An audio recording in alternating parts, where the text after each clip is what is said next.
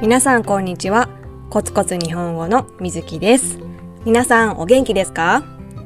私はですね、ちょっと風邪をひいてしまって鼻が詰まっているので、ちょっといつもと声が違うかもしれません。もし聞き取りづらかったらすみません。さて、先日面白いことがありました。レッスンが終わって窓の外を何気なく見ていたら、道路を犬が歩いてるんですよ。しかも長い金属のチェーンを引きずりながら歩いていて、明らかにどこかから逃げてきた迷子の犬でした。飼い主らしき人も見当たりません。当然道路には車が走ってますから、すごく危ない状況です。私はびっくりしてすぐ外に出て、ワンちゃんにこっちおいでって呼びかけて、チェーンを捕まえました。大きい犬だったんですけど、おとなしくて人懐っこい犬でした。どこから来たの？迷っちゃったの？って聞いたんですけど、何も答えてくれませんでした。ワンちゃんは自由に歩き回るので、私はしっかりチェーンを持って後ろをついて歩いていきました。でも20分後に英語のレッスンの予定があったんですよ。だから時間がないな、困ったなと思って、ちょっと焦ってました。皆さんだったらこんな時どうしますか？私はですね、近所で犬を飼っている人がいるので、その人だったらもしかしたら散歩の時にこのワンちゃんに会ったことがあるんじゃないかな。それでどこの犬かわかるかもしれないって思って、ご近所さんの家に連れて行ったんです。でも結局そのご近所さんは犬のことを知りませんでした。でも警察に電話をしてくれて、警察が迎えに来てくれることになりました。日本では迷子のペットを見つけたときは、警察に連絡したり、動物愛護センターに連絡します。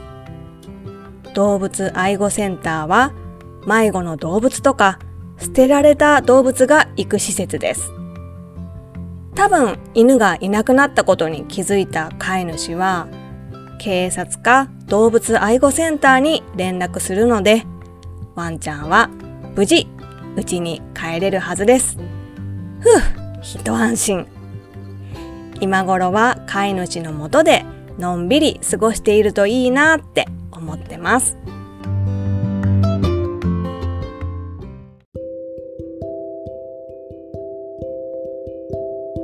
今回私が出会った犬には書いてなかったんですが、ほとんどの犬や猫は首輪に飼い主の電話番号が書いてあったり、マイクロチップが体の中に入っています。それで迷子になった時とか、地震とか災害が起きて離れてしまった時に飼い主を見つけやすくなります。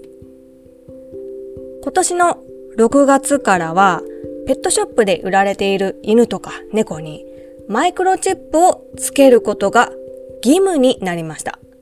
つまり必ずつけなければいけないそうです。マイクロチップの他の効果としては、飼い主の情報が入っているので、無責任にペットを捨てづらくなるという点です。さっき捨てられたペットは動物愛護センターに行くって言いましたけど、1週間以内に次の飼い主が見つからなければ殺されてしまいます。これは2018年のデータですが、日本では1年に約7600の犬、そして猫は約3万匹殺されているそうなんです。悲しい事実ですね。日本ではペットを飼いたいとき、ペットショップに行くのが一般的です。それでお金を払えば誰でも買うことができます。ペットショップに行くとたくさんのかわいい子犬や子猫が並んでいます。そうすると、今すぐこの子を持って帰りたいっていう風に衝動的になって、よく考えずに購入してしまう人も多いんですね。ペットショップの店員はペットを売ることが仕事ですから、ペットを飼うことのメリットは伝えても、デメリットを伝えることはないんですね。ペットを飼うということはいいことばかりではありません。大変なこともあります。餌代もかかるし、病気になってお金がかかることだってある。トイレに失敗することもあります。そしてしつけをきちんとしないと噛んだり吠えたりしますよね。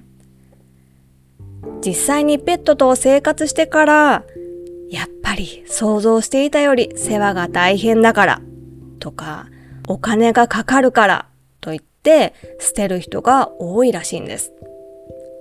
特にコロナの時代になってから、うちで仕事をする人が増えたので、ペットを飼う人も増えていて、それと同時に捨てる人も増えているそうです。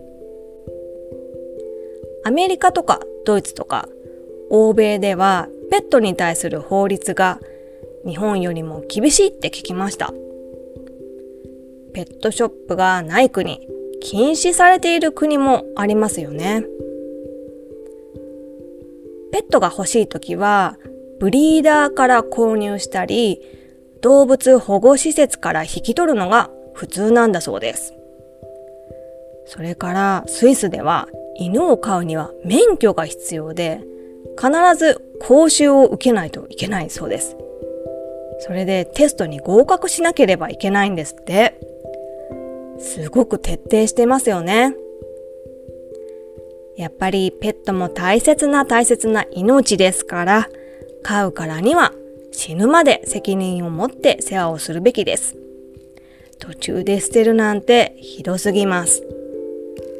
ペットを売る側の規制を厳しくするのはもちろん、ペットを買う側の規制も厳しくする必要があると思います。